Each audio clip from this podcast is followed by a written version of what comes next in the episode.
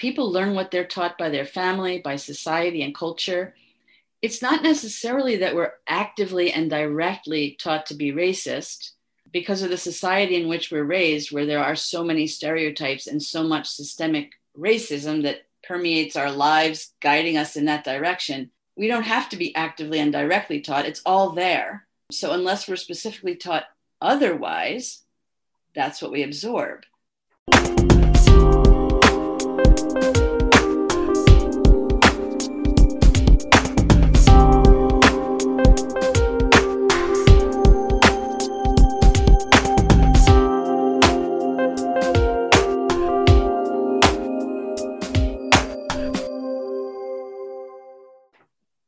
Hi, and welcome to the Shrinks on Third, our psychology and social justice podcast.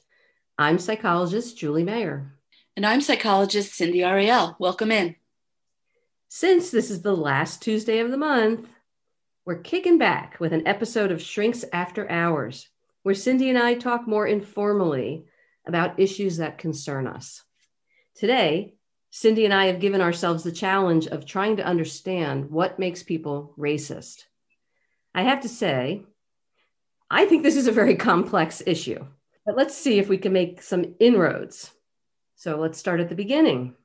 How do you think racism starts? Good question. I think it starts really early on.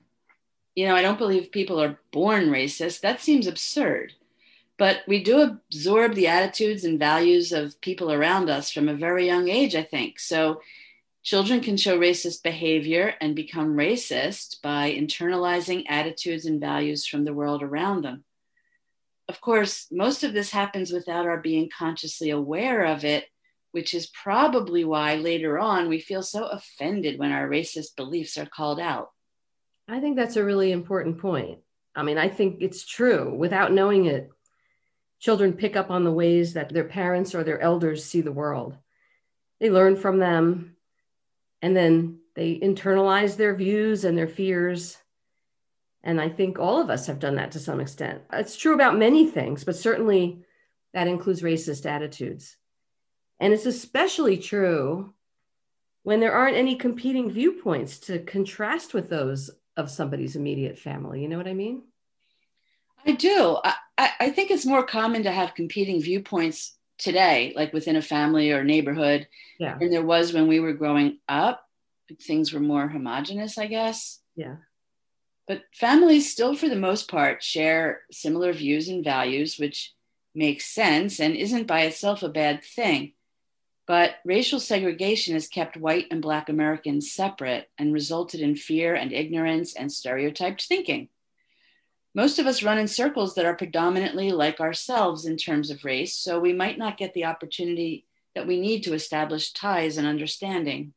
Right. So, somebody who was raised in a very white community may have very little experience. The only information they get is from their family or community, maybe television. And that limited exposure can contribute to the blinders that people have on, or and that, of course, they're not even aware of. That's why they're blinders and then they think they know the world they live in and maybe they haven't really questioned their assumptions. Most of us don't. And then people just believe that their perception and the perceptions of those around them are correct.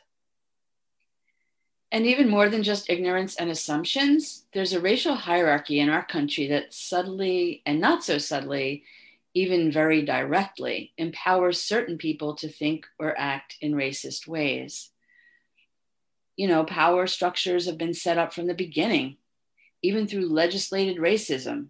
And then the media, like TV, movies, or the news, highlights and reinforces the positive representation of whites and a negative representation of Black people and people of color, which keeps them marginalized.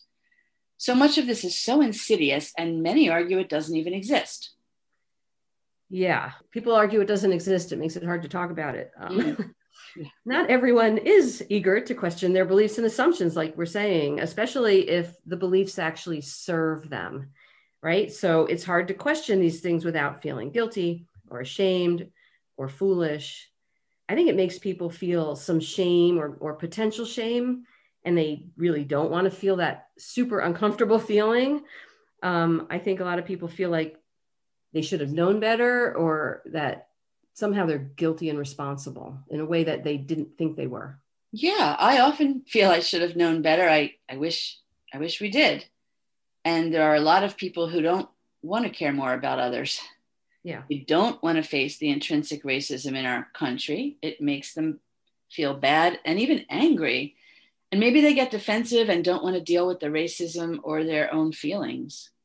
Yeah, we've talked a lot about how unaware we've been of the systemic racism all around us in the United States, which basically has been absorbed by so many of us, white people and people of color.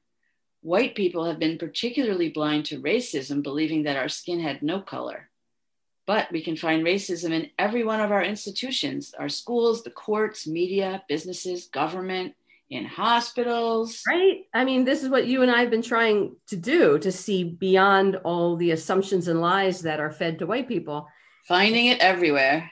Everywhere. It's uh, it's challenging, and you know, we found that we have to work hard at it, and we have to keep coming back to it, kind of like detectives, uh, looking for racism in our everyday lives, because it is so much a part of life in the U.S.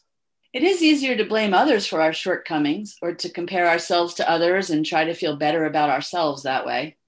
We all fall into believing stereotypes or false narratives about other people or groups. I feel it's important to question that always. Mm-hmm. Racism has created an arbitrary imbalance of power based on race, on the color of skin. Really, it makes no sense when we put it under the scrutiny of rational minds. I agree. It's really weird, actually. Um, from the beginning of this country's existence, though, that is how it's been and throughout its history. Power through racism has been a defining part of this country. And we've only, in all the work we've done to try to uncover racism, we've only just proved it over and over again. And we've all played a part, as have our ancestors. We've all been on one or both sides of this equation. And we all have to look at it as clearly as possible so that we can make changes. So, I guess the basics of what we're saying is that people learn what they're taught by their family, by society, and culture. It's not necessarily that we're actively and directly taught to be racist because of the society in which we're raised, where there are so many stereotypes and so much systemic racism that permeates our lives, guiding us in that direction. We don't have to be actively and directly taught, it's all there. So, unless we're specifically taught otherwise, that's what we absorb. So, people, children, quickly learn the hierarchies around us by hearing things people say or by watching how they act. Just seeing Black people and white people sitting separately at an event or in the school cafeteria all sends a message that's picked up by everyone.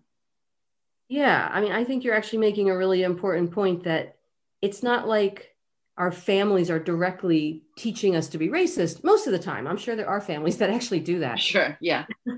but I, I, think a lot of us who wouldn't want to be racist, and same with our families, pick it up in all these subtle ways, like you're saying. It's not that it's specifically taught. But unfortunately, it still is handed down in so many subtle and obvious ways from one generation to the next. Absolutely. Our language, you know, the way we talk and our stereotypes about people all perpetuate racism and can have a big impact on people's jobs, housing, their opportunities. We know now that racism can be anything from a subtle comment or action. You know, for example, things that are considered microaggressions like not sitting next to a person of color or asking them where they come from, Sometimes these acts are unintentional, but their impact is still negative and hurtful and should be avoided at all costs. Oh, definitely. I mean, we've talked about microaggressions with people. We had a whole podcast on it. Yes. Yeah. So whether it's direct or subtle, intentional or unintentional, obviously racism is extremely hurtful. It is. And when you look at it, racism is so shallow and mean and can make people feel unwelcome or uncomfortable at best. And at worst, it can make someone feel unsafe or isolated or even make them unsafe and put them in actual physical danger. Well, yeah, or kill them, like like happened with George Floyd. You know, racism can lead to death. Mm. I think that many people who say and do racist things automatically don't even realize that they're being racist. And when their assumptions are questioned, why would they think they're racist? They wouldn't because they think they're good people and good people aren't racist. But of course, assumptions get questioned when white people meet people who are different from them with in skin color, background, language, place of origin, etc. When people meet other people who are different from them, then often I think that has a big impact on racism. It can mitigate it. Yeah, for sure. I mean, we know that diversity can improve all of our lives, but not everyone is comfortable with that idea. Right. We know it. Racism grows from thinking that all members of a specific group are the same, as if all people of one skin color are good and the rest are not. It, it's just not logical. Is, isn't it strange to actually believe that if your skin is white, you're better than if your skin is black? That's yeah. seriously an odd idea that we learn and buy into. You may have a favorite color, but that doesn't mean make something better or worse because of its color. That's true for people too. It's like if eye color or hair color was some kind of divider for who is better and who's worse, smarter or not, nicer or not, worthy or not. Yes, crazy. It doesn't make any sense. exactly. And unless we purposely think about it and work consciously to change it, those ideas were planted our entire lives in everything we do. And we won't even notice how ridiculous it is if we don't take a look at it and try to see it. No race is superior, inferior. Race is not a biological difference, it's a social one. Yeah, Cindy, obviously what you're saying sounds very obvious.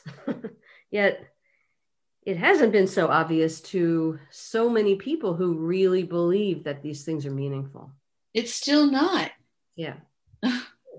In subtle ways, we all carry around prejudices and racist assumptions that we don't even know to question. They're just very automatic thoughts. So, our job, I mean, as good people, is to mindfully question those assumptions as much as we can, right? Right. We might not like describing ourselves as racist. Of course, we don't. but all of us can probably think or act in racist ways. It doesn't help to just tell people it's wrong to be racist or by educating people about diversity. We have to be actively and proactively anti racist. We have to work against all these influences, or they will influence us without our knowing. Yeah, it's true. So, we recommend, as psychologists and social justice advocates, that everyone try to work on their inherent racism. And that is what we try to do. It's a really good thing to do. It means questioning assumptions, questioning beliefs, questioning fears. None of us should think we know it all. And I think that means we have to approach this with some humility. Yeah, we really have to try to see beyond our blinders. I've kind of made it a personal challenge and I recommend it. Work on it, look for it, read, watch, listen. It's like other things in the unconscious, you know, you have to like really look and bring it out. It's also why we have to listen to Black voices because white voices we've been listening to haven't been able to see all of this and teach us to be different. You're kind of making the argument that um, people maybe shouldn't be listening to us. well, ultimately, that's true. If we didn't feel we had to do our part to promote social justice and make some kind of transition in our world, it wouldn't be important to listen to us. It would be important to listen to the people we highlight, the ones that are actually knowing and doing. True. I mean, we love doing this podcast and we yes. really we really hope that you'll continue to listen to us anyway and join us in our effort to learn about racism in our culture, to spotlight people of color, and to try to make the world a little bit better. But in addition to sharing our journey, you can do other things too. Yes, such as supporting organizations like Black Lives Matter, the Southern Poverty Law Center, and the Movement for Black Lives. Do what you can to be an advocate a true ally, even an accomplice. We're trying to move from how we became or are racist to how we can be anti racist. We've made it our goal to help stop racism by challenging ourselves and others to change the ways we think and act. It's hard work. It's painful, but you know, it's also exhilarating.